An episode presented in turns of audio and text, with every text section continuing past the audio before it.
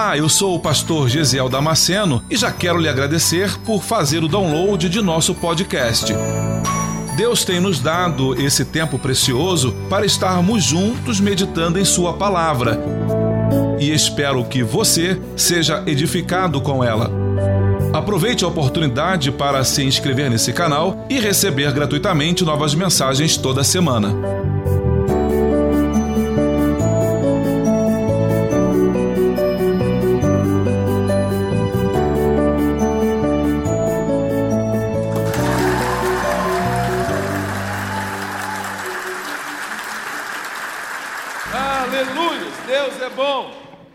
Eu tenho uma palavra de Deus para a tua vida nesta noite. Quero que você abra a sua Bíblia no Salmo 127. Leremos do versículo 1 ao versículo 5. Deus abençoe vocês, levitas da casa do Senhor. Que Deus multiplique abundantemente. Aleluia. Glória a Deus, glória a Deus. Deus é bom, o tempo todo Deus é bom. Você achou? Diga amém. Se não achou, diga aí, misericórdia. Ó, tem gente que falou misericórdia aí. Diz assim o texto: Se o Senhor não edificar a casa, em vão trabalhos que edificam. Se o Senhor não guardar a cidade, em vão vigia a sentinela. Em vão será levantar de madrugada, repousar tarde, comer o pão de dores, pois assim dá ele aos seus amados o sono. E eis que os filhos são herança do Senhor, e o fruto do ventre o seu galardão. Na mão do valente, assim são os filhos da mocidade. Bem-aventurado o homem que enche deles a sua aljava não serão confundidos quando falarem com os seus inimigos à porta. Bendito e glorioso Deus, Pai Santo e Eterno, eis aqui a tua igreja. Estamos na tua casa, Senhor, com um coração aberto para ouvir a tua voz. Dai-nos, ó Deus, a capacidade de discernir, de entender e compreender, Senhor, aquilo que tu desejas comunicar à minha vida nesta noite. Que assim seja com cada um de nós que o nosso espírito esteja pronto e preparado para ouvir e entender a tua doce e sublime voz. É a nossa oração no nome do teu filho amado Jesus. Amém. Amém. Aleluia. Você pode tomar o teu lugar com a Bíblia aberta para tomar anotação. Estamos aqui nesta noite. O tema da mensagem de hoje é três coisas que Deus fará pela tua família. É óbvio que Deus vai fazer muito mais coisas. Não só isso aí. Não são só três coisas. Mas à luz do Salmo 127, na análise que nós vamos fazer desse texto, uma reflexão desse texto do Salmo 127, aqui tem pelo menos três promessas de Deus para a minha vida, para a minha família. E é sobre isso que eu quero refletir nesta noite. Quero convidar você para junto pensarmos no que Deus tem para as nossas vidas, para que a gente possa viver qualidade de vida, para que a gente possa ter uma vida em abundância, para que a gente possa, nessa viagem chamada vida, a gente possa curtir a, passar, a, a viagem pela janela, né? que a gente possa curtir. Do que adianta você fazer um cruzeiro e de repente você está numa posição da janela que você só vê a outra parede. Você está sempre fechado, enclausurado e não consegue ver as belezas que Deus preparou para cada um de nós. Tem gente que está o tempo todo trabalhando e correndo e correndo e correndo atrás da máquina, correndo atrás da máquina, mas não consegue sentar para saborear uma boa comida. Por quê? Porque está sempre correndo. Pega avião e sobe, desce, corre para cá e vai para lá e não consegue sentar para curtir a caminhada. O desejo do Senhor para minha vida e para a tua vida é que a gente tenha qualidade de vida, que a gente possa fazer isso junto para a minha vida e para a tua vida nesta noite. Irmãos, toda vez que a gente vai construir o que a gente pensa em fazer, construir qualquer coisa, ainda que seja uma cabana, tem que haver planejamento. Se você quer fazer uma viagem, você precisa fazer planejamento. Você não pode, ah, eu acordo, daqui agora eu quero ir para o Rio de Janeiro. E aí você se alimenta no carro e vai para o Rio. Você tem que pensar no que você vai gastar de combustível, saber se o teu se você tem dinheiro para pagar o pedágio daqui para lá, se o combustível vai dar para chegar lá, e se você tem reserva financeira para para colocar combustível no teu carro, tanto na ida quanto na volta. E se furar um pneu? Então você tem que pensar, você tem que planejar isso. E o que o salmista está dizendo é que nós devemos precisamos planejar. Mas eu preciso entender que eu estou planejando. Mas Deus. O que o Salmo está dizendo para mim é: se o Senhor não edificar a casa, em vão trabalhos que edificam. O texto não está dizendo que não é para você edificar. Não é isso que o texto está dizendo. O texto está dizendo que se eu edificar, mas não chamar o Senhor para me ajudar a construir, é em vão todo o meu esforço, é em vão todo o meu trabalho. Eu vou, eu vou, eu vou empenhar uma força brutal em algo que eu não tenho garantias de que terei sucesso. Por quê? Porque eu planejei sem ter Deus fazendo parte do meu projeto. Há um pensamento que diz assim que louco é o homem que planeja a sua vida e deixa Deus fora dos seus planos. Meu irmão, você pode e deve fazer planos sim. Você deve fazer planos, você deve projetar a sua vida. Você pode sentar e pensar. Tem gente que faz isso com muita facilidade, né? Planeja a vida para os próximos dez anos. Ah, eu vou fazer assim, daqui a tantos anos eu vou fazer aquilo, depois eu vou fazer a faculdade, e aí eu vou começar a trabalhar, eu vou comprar a minha casa. Isso não está errado, muito pelo contrário. A Bíblia diz que se você vai construir uma casa, sente antes para fazer o planejamento daquilo que você quer realizar. O texto não está dizendo, então, que você não deve fazer isso. O que o texto está dizendo para mim e para você é que quando eu pensar em fazer algo, executar algo, eu preciso saber que só terei sucesso se o Senhor estiver comigo. Se o Senhor não edificar a casa, em vão trabalham os que edificam. Aqui nesse, nesse capítulo são apenas cinco versículos. E por três vezes neste capítulo, nós encontramos a palavra em vão. Então o autor ele está reforçando algo, ele está ele está massificando uma ideia que é inútil, que é em vão, que é trabalho jogado fora, nós pensarmos em realizar qualquer coisa sem a ajuda de Deus.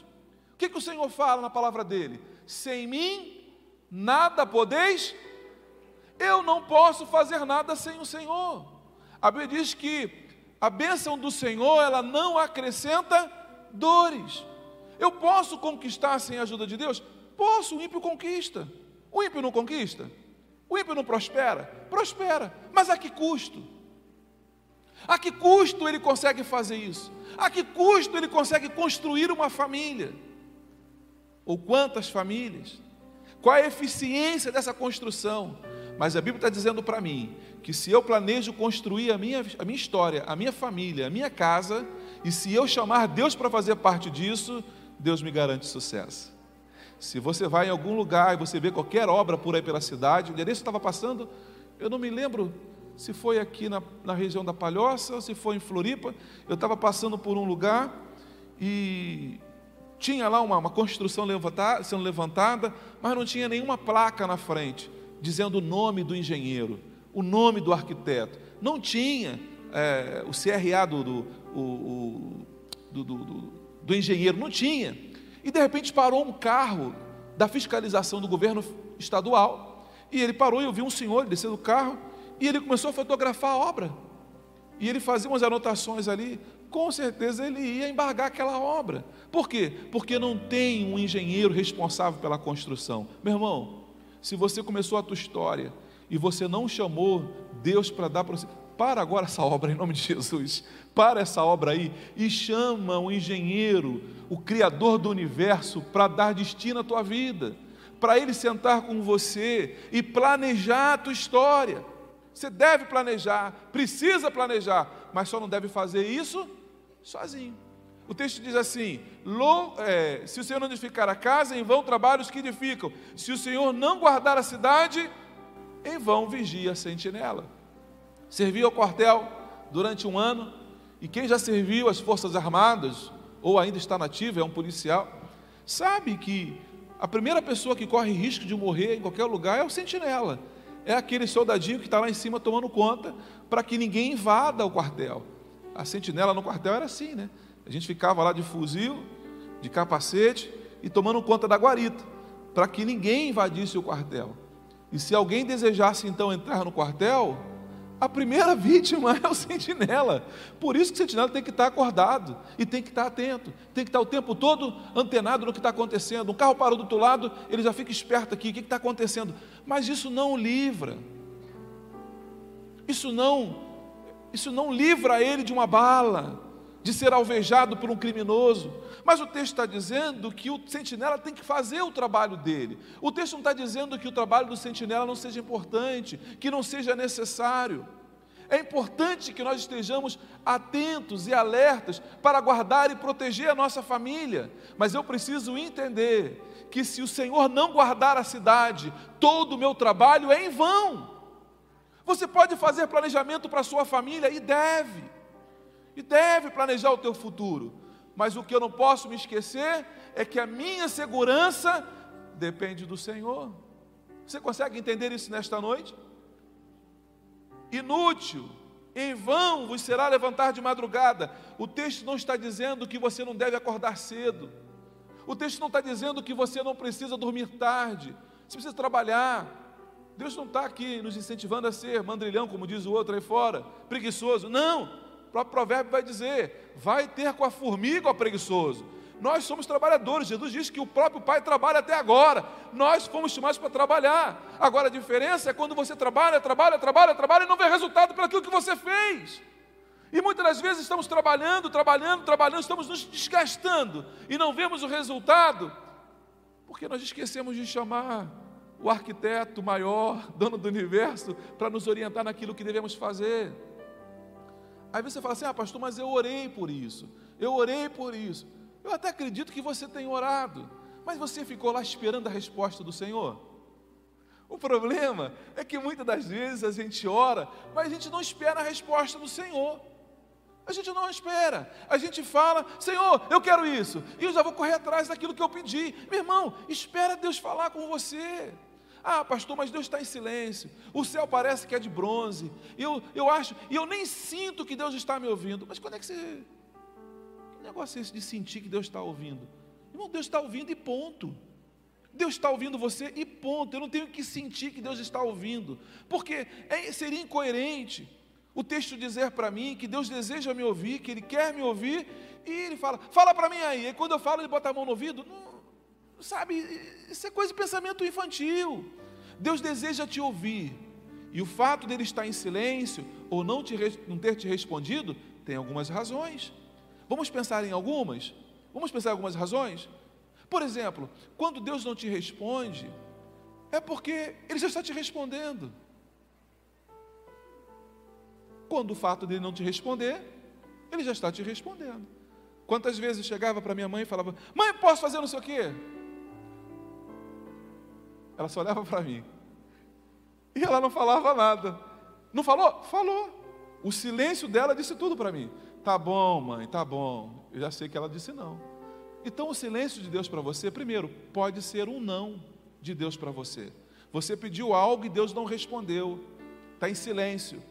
É a resposta dele. É não. A outra coisa, Jesus fala assim: pedis e não recebeis, por quê? Pedis mal. Às vezes o que você está pedindo não vai ser bênção para você. A gente pensa que vai ser bênção. Eu imagino que vai ser bênção aquilo que eu estou pedindo. Mas quantas vezes os nossos filhos choraram pedindo brinquedo? Graças a Deus lá em casa, nunca, nós nunca tivemos isso lá em casa, né? De um filho chorar, chorar, porque eu quero, eu quero, eu quero. Mas eu vi algumas outras crianças chorando, chorando, pedindo outras coisas. E insistiam com o pai. E batiam o pé no shopping. E o pai ia lá, fazia um sacrifício e comprava o brinquedo. Aí a criança passava o brinquedo no dia seguinte, e não dava mínima para aquele brinquedo.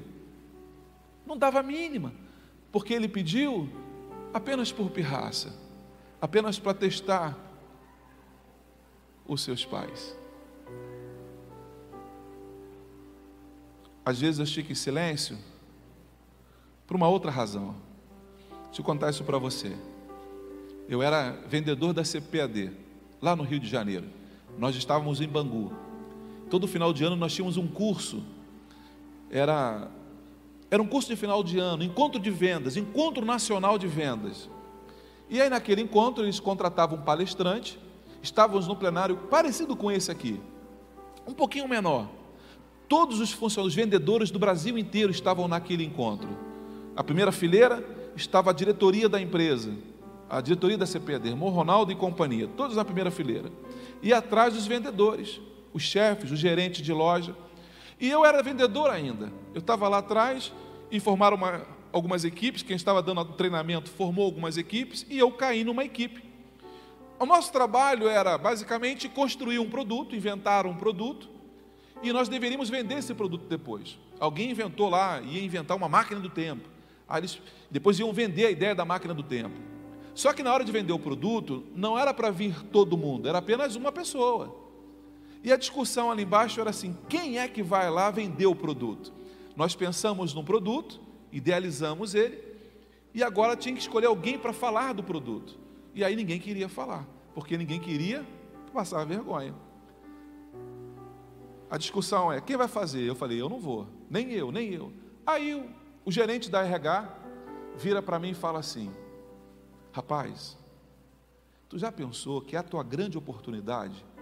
O diretor está na primeira fileira, rapaz, está toda a diretoria. Se você fizer uma boa apresentação, o diretor nunca mais vai esquecer. Você está sendo observado, não perde essa oportunidade, não.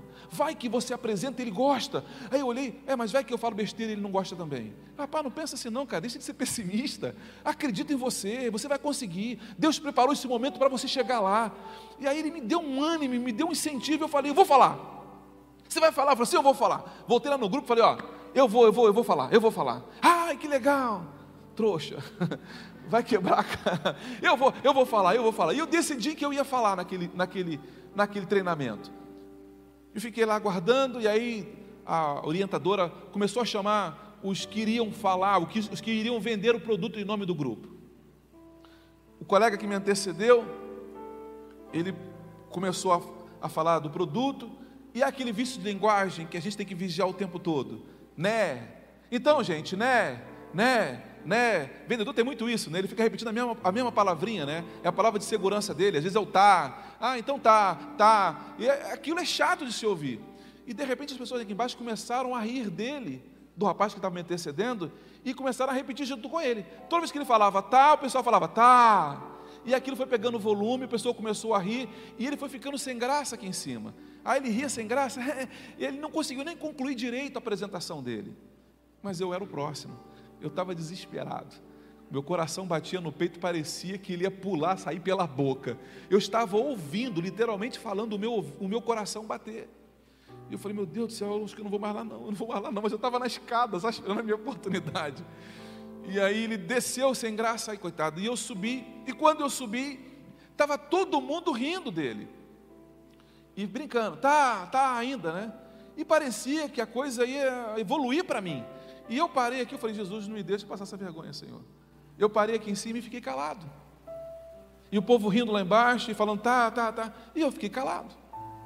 Até que o povo começou a diminuir o volume, foi ficando calado, calado, calado, e o povo ficou, fez um silêncio total no auditório. E quando o povo fez silêncio, eu falei: obrigado, gente.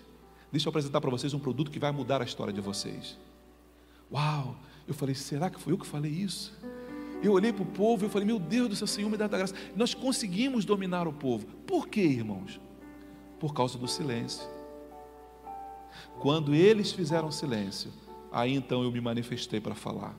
Quando nós fizermos silêncio, Deus vai se manifestar falando para cada um de nós. Pastor, mas quando é que nós não estamos fazendo silêncio, pastor? Quando a gente fica naquela inquietude, sabe? A gente fala o tempo todo e reclama e fala e, e quer ver agora a resposta. E a gente está sempre todo, está murmurando, falando com alguém. Ah, mas eu orei, eu falei, Deus não respondeu. E está pensando um monte de coisa, um monte de caraminhola na cabeça, pensando uma série de coisas. Não tem tempo para ouvir. Não tem tempo. Quem vive assim, angustiado, querendo respostas de imediato, não vai conseguir ouvir a voz de Deus. Aquieta minha alma Aquieta minha alma, senta e espera e ouça a voz do Senhor teu Deus, mas aquieta a tua alma, porque Deus é educado, Ele é um gentleman, Ele não vai ficar falando enquanto você fala também. Então você faz silêncio, abaixa aí, abaixa tu, abaixa, fica quietinho, espera que o Senhor vai se manifestar para você. Aliás, esse é o desejo do coração dele. Quando você fizer silêncio, ele falar: "Ô oh, meu filho, tenho tantas coisas para te dizer, tenho tantas coisas para te mostrar". Sabe? Ah, nem olhos viram, meu filho, nem ouvidos ouviram, e nem jamais penetrou no coração humano aquilo que eu tenho preparado para cada um de vocês, diz o Senhor nesta noite. Deus tem preparado coisas extraordinárias para cada um de nós. Sabe esse cuidado que nós temos com a família? Ele é necessário? É necessário, Elton.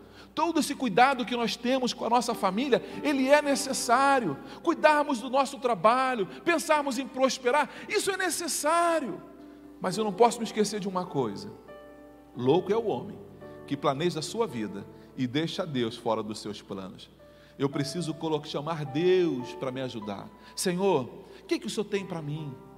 Que quais são os projetos que o Senhor tem para a minha vida, para a minha família? Ah, se você fizer essa pergunta para Ele, meu irmão, você vai ouvir dele coisas extraordinárias, porque Deus tem o melhor para o seu povo, Deus tem o melhor para o seu filho. Ele quer construir, proteger e Deus quer também alimentar você. Deus quer cuidar de você em todos os níveis. Sabe, existia um seguro de vida há um tempo atrás que a gente via na televisão. Não sei se continua porque eu quase não vejo mais. Mas dizia assim: é, seguro total de vida. Nós garantimos um seguro amplo para você. Você fazia um seguro e aí você descobre que o seguro que você fez para o carro ele também vai, ele vai abranger também uma possível quebra de chave na sua casa. Você liga lá para o seguro e eles vão lá e vão abrir a fechadura para que você possa entrar em casa. Ah, o teu carro furou o pneu na estrada. Você pode ligar para o seguro, que alguém do seguro vai chegar lá e vai trocar o pneu para você. Você nem coloca a mão. É cobertura total. Um seguro, cobertura total. Meu irmão, Deus é infinitamente maior, infinitamente maior do que essa cobertura que, plano que os planos aí seguro de vida podem prometer. O seguro de Deus para você, ele sim, é pleno, total e perfeito. Deus vai proteger você em todos os níveis que você precisa. Deus não vai apenas proteger você. Ele não vai apenas proteger. O texto diz que ele vai cuidar de você. Ele vai ajudar a construir a tua casa, a construir a tua família, a construir os teus filhos. Mas é só isso, pastor? Não. O texto também diz que Deus vai alimentar a minha família, Deus vai alimentar os meus filhos, Deus vai alimentar a minha esposa, Deus vai alimentar a tua família. Esse é o cuidado que o Senhor tem.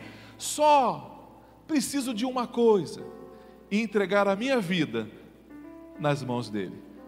Deixar ele fazer parte da minha história. Porque, aliás, irmãos, não tem uma bela história se o Senhor Jesus não fizer parte dela. Ele disse: Sem mim nada podeis. Não tente fazer nada, é em vão tentar fazer alguma coisa com sucesso sem a direção de Deus. Olha que coisa interessante. A Bíblia toda dá ênfase à família. E a maior riqueza de um homem deve ser a sua família. O sucesso da família, tanto quanto do Estado, dependem da bênção de Deus. Você quer ser abençoado por Deus? Você quer prosperar? Você quer ter um bom casamento?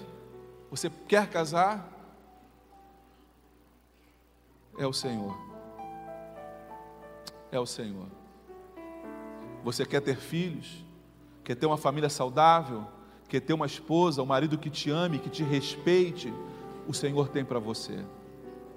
A Bíblia diz que Abraão ele, ele ora ao Senhor e ele pede a Deus que cuide da família do filho. Olha, o pai sempre cuidando da vida dos filhos, não é assim conosco? Quem é casado aqui tem filho sabe disso? A gente está sempre preocupado com os filhos. A gente está sempre preocupado com o futuro dos filhos. Não é assim? A gente está sempre pensando: meu Deus, o que, que vai ser do meu filho? Meu Deus, o que, que vai ser da minha filha? Ah, meu Deus, será que? Será que?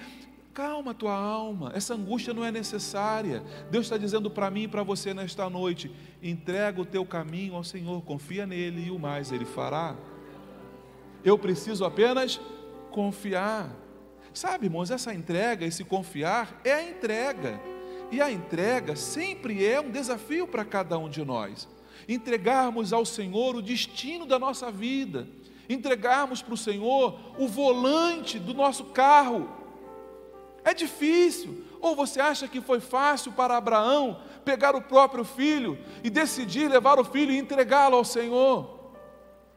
Mas porque Abraão entregou o filho para o Senhor, Deus pôde cumprir na vida daquela família promessas que Deus já havia estabelecido há muito tempo.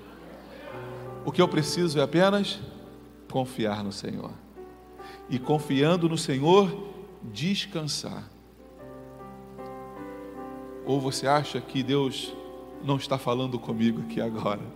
Ou você acha que esta palavra também não é para mim? Você acha que, como pai, não me preocupo com os filhos? Essa semana eu estava lá em casa, minha esposa falou: Você viu como é que está fazendo frio em canoas? Meu Deus, que frio em canoas. A gente nem pensava em canoas antes. Fazia frio antes, a gente nem pensava em canoas porque estava fazendo frio. Faz frio em tantos outros lugares. E a gente não para para se preocupar com isso. Agora é diferente, porque a nossa filha mora em canoas. A gente estava preocupado, ela é casada, tem um esposo dela. Mas mesmo filho casado, a gente se preocupa com eles. Parece que os nossos filhos não crescem nunca, porque a gente está sempre preocupado com os nossos filhos. Irmãos, a gente precisa aprender a descansar no Senhor, porque Deus tem o controle de todas as coisas. Deus tem um controle da minha vida. A nossa vida, a tua vida não é um carro desgovernado, se nós entregamos a direção da nossa vida para o Senhor. Aliás, a nossa vida está muito bem governada se nós entregarmos o volante para Ele. Já viajou com alguém de carro que você não confia? Meu Deus do céu, Jesus amado. O cara está. É, é, é, é muito fácil de alguém ser batizado com o Espírito Santo viajando com alguém assim. É muito fácil, não é? Se viaja alguém que tem uma, uma direção perigosa, você está, oh Jesus amado, oh Senhor, Senhor, seu Senhor, e o cara freia junto com você, o cara mete o pé, ele está no carona, ele não tem, não tem volante, não tem pedal, mas ele freia junto, Senhor, o pedal imaginário, Senhor, para esse carro. Você acha que, se a gente está vivendo esses sustos, se você, a tua vida, está vivendo sustos assim no teu casamento, se você está vivendo sustos assim no teu trabalho, se você está vivendo sustos assim na tua família, olha para o lado, vê quem está na direção desse volante. Pode ser que não seja o Senhor Jesus, porque Jesus sabe dirigir muito bem. Ele tem direção defensiva. ele tem direção defensiva. Ele vê quando o carro está se aproximando, ele cuida de você. Ele joga a seta na hora certa. Ele não faz ultrapassagem devida ele não xinga o outro motorista que passou do lado. Ele é especialista. Ele cuida da minha vida, ele cuida da tua vida. Olha que coisa interessante. Ele continua e diz assim: comer o pão de dores, pois assim ele dá aos seus amados o sono. Na versão em inglês, na esqueci o nome da versão agora, mas está anotado no meu esboço. Ela diz assim: ele traduz da seguinte forma: Ele, o Senhor, dá o mesmo ao seu amigo que dorme. Ele diz que o amigo está dormindo, mas é amigo, então Deus cuida dele. Ele está dormindo na hora do trabalho? Não, ele está dormindo na hora que deveria estar dormindo. Mas tem gente que está tão preocupada com, com a sobrevivência, que até quando deita para dormir, não consegue dormir porque fica pensando no que vai ser amanhã. Deita para dormir, mas não consegue dormir porque está pensando na conta que tem que pagar amanhã. Está pensando no danoninho que quer dar para o filho amanhã. Ô oh, meu irmão, mas como disse o pastor Ivan, fala com ele. Fala com ele. Senhor, eu preciso que o Senhor intervenha na minha vida. Eu posso aprender isso de duas formas.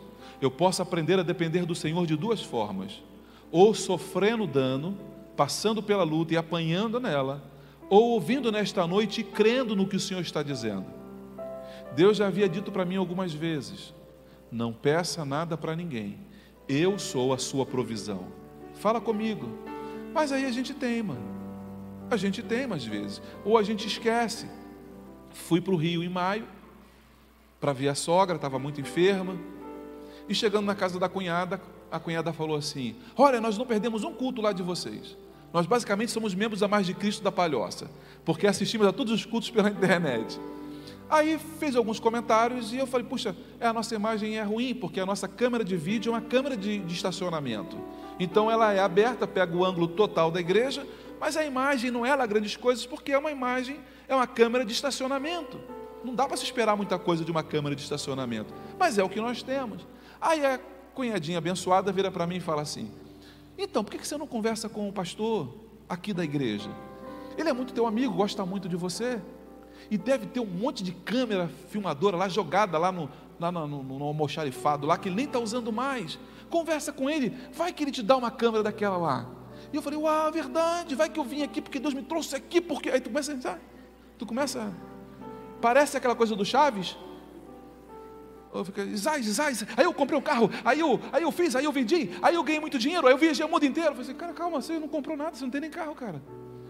Mas a gente fica pensando numa série de coisas, imaginando de, no devaneio. O pastor é o pastor Júnior, fala com ele. Ele é que tem a obrigação de te dar, não sou eu não. Eu falei, eu falei, eu nunca imaginei que fosse ouvir isso dele. Eu olhei, falei, verdade, o senhor está certo. Mas é que eu achei que se eu tivesse, se tivesse parado no estacionamento, não precisa eu comprar uma nova para mim, não. Se alguma estragada, parada. Não, meu filho, é... vou ligar para o teu pastor. Eu falei, hã?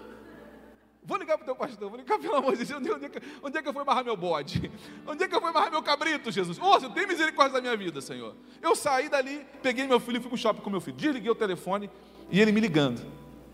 Deus falou para mim: Eu não falei para você que se você precisa de algo, fale comigo que eu lhe dou. Pare de ficar pedindo as coisas para as pessoas. E eu falei: Senhor, eu não precisava ter ouvido aquilo. Ouvi porque fui teimoso. Me senti envergonhado, constrangido, porque eu não obedeci. Às vezes a gente se sente, está sentindo angustiado, envergonhado, porque a gente está contrariando aquilo que Deus nos mandou fazer ou não fazer. Eu para cá não falei nada. Chego aqui na igreja, os irmãos devem ter visto que lá em cima a gente tem uma câmera, uma, agora uma sala de televisão lá em cima. Aí Deus nos deu. Olha aqui, irmãos, aqui, ó, a menina que está filmando ali. Nada do que vocês estão vendo aqui eu pedi para ninguém. Eu fui falar com o Senhor. Um irmão da igreja foi lá, dois irmãos juntaram e compraram aquela câmera e trouxeram a câmera para a igreja. O outro irmão foi lá e fez esse móvel aqui, onde ela está sentada, numa cadeira que esse irmão também trouxe. E eu não pedi nada para ele. Se você olhar os nossos, nossos cultos agora pela internet, a qualidade melhorou muito. O que eu quero dizer para você, meu irmão, não fique olhando para as pessoas, esperando resposta das pessoas. Comece a depender mais do Senhor comece a contar para ele a sua necessidade. Tem uma música antiga que eu não vou ousar cantar aqui, mas ela dizia assim: conta para Jesus aonde é a sua dor. Aonde é que está doendo em você? Aonde é que está sofrendo? Aonde é que está te angustiando? O Senhor quer saber o que está te angustiando para Ele mudar a tua sorte, mudar a tua vida. Deus deseja, sim, Deus deseja fazer isso. Agora, olha que coisa interessante. Como flechas na mão do valente, Assim são os filhos da mocidade. Quase passou desapercebido esse texto da última vez que eu li. Quase passou desapercebido. Mas, como eu digo sempre para o pessoal aqui da igreja, para meus obreiros, a beleza das Escrituras está nos detalhes. Parafraseando o pastor Jaime Soares, amo de paixão. A beleza das Escrituras está nos detalhes. Aqueles que você ignora, que você passa por cima porque acha que não tem nada interessante ali. Olha que coisa linda. Ele fala assim: Eis que os filhos são herança do. Só que no mesmo versículo 3 ele fala filhos e ele fala fruto do ventre, referindo ao filho também. Por quê, pastor? Porque filhos aqui, a primeira vez que aparece, aparece no versículo 3 a palavra filhos, o filhos aqui é genérico. São os, todos os filhos, inclusive aqueles que foram adotados. Todos os filhos, inclusive os que foram adotados, têm o mesmo direito legal que os filhos que nasceram daquele casal. Os mesmos direitos. Se você está adotando alguém, esse que você está adotando vai ter o mesmo direito legal daquele que é filho. Mas para que haja, para que haja herança, alguém tem que morrer. Eu só recebo a herança depois que meu pai morre. Depois que ele morre, que eu recebo a herança. Por isso que foi um insulto muito grande quando o filho pródigo pede a herança, a parte da herança do pai, com ele estando vivo. Era mais ou menos ele dizendo assim: Eu quero mais que o senhor morra. Eu quero que o senhor morra, eu quero a minha parte da herança, eu quero, eu quero desfrutar agora. Foi uma afronta muito grande que aquele jovem fez. Então, herança aqui só depois que morre. E é para filho. Ah, irmãos, que coisa linda quando eu peguei esse texto. Porque a Bíblia diz para mim que há mais de dois mil anos atrás, ele morreu naquela cruz do Calvário. Porque o texto diz assim: os filhos são herança do Senhor. Naquela época, falar que o Senhor ia morrer, como é que o Senhor vai morrer? Deus vai morrer? Que conversa, Deus não morre, Deus não vai morrer. Mas hoje eu consigo entender que o meu Senhor morreu naquele dia naquela cruz do Calvário. E porque ele morreu, ele me fez filho. Agora eu sou filho dele. Eu não sou mais um escravo. Eu não sou mais um funcionário. Agora eu sou filho. E é por essa razão que o apóstolo Paulo, escrevendo a sua carta aos Efésios capítulo 2, versículo 19, ele vai dizer que nós somos da família de Deus. Ô meu irmão, olha para quem está ao teu redor aí e fala assim: você faz parte dessa família. Você faz parte dessa família. Você faz parte da família de Deus. Você não é um enjeitado, você não é um estrangeiro, você não é um escravo, você é um filho de Deus. Aleluia! Haja como filho. Você é filho. E como filho, tenha comportamento de filho. Como é que é comportamento de filho? O filho já casou, mora em outro estado, mas quando ele chega na casa do pai, ele não precisa pedir: Mãe, senhora poderia me dar um copo d'água? Pai, você poderia me dar um copo d'água? Não, ele já vai na geladeira, ele sabe onde está, ele mete a mão, ele abre, ele pega, ele bebe, ele come, ele deita, ele troca o canal de televisão, porque ele é filho. Você tem autoridade de filho, meu irmão. Não precisa pedir, não.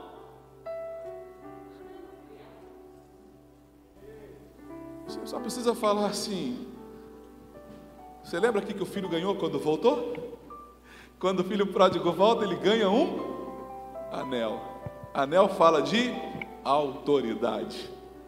O filho agora ele tem autoridade na casa do pai. Ele tem autoridade. Então você tem autoridade nesta noite, meu irmão. Você tem autoridade de Deus nesta noite. Para levantar a tua voz profética dentro da tua casa. Porque você também é um sacerdote do Altíssimo. Você tem autoridade porque foi lhe entregue um anel. Você tem autoridade para entrar dentro da casa e falar: Eu declaro aqui neste lugar a bênção do Senhor na minha casa. Eu declaro na minha casa que nós iremos tomar uma noite de sono tranquila e em paz, porque a Bíblia diz que o Senhor dá o sono aos seus filhos. É o Senhor que nos garante isso. Você tem a autoridade de Deus para isso. O texto diz, ele continua, e o texto diz que o fruto do ventre, os filhos, têm direito a galardão. O que é galardão? Galardão é diferente de herança. Galardão é prêmio. Deus tem um prêmio para você que é filho. Irmãos, é galardão. Galardão já estava bom demais. Além do galardão, ainda tem prêmio. A bênção do Senhor, ela é sem medida. Ela é recalcada, transbordante e sacudida. Deus tem para você é algo que vai sobrejar, vai derramar aquilo que Deus tem. Quando Deus, quando Deus vai derramar sobre a tua taça, Ele está mostrando que Ele tem abundância. Deixa eu fazer algo profético aqui nesta noite. Pegar um jovem aqui, pega para mim uma taça lá na, lá na cozinha, rapidinho, um jovem que está aí atrás, pega lá uma taça, por favor. Pega lá uma taça para mim, por favor. Como flechas, como flechas, plural, na mão do valente. Valente aqui, singular.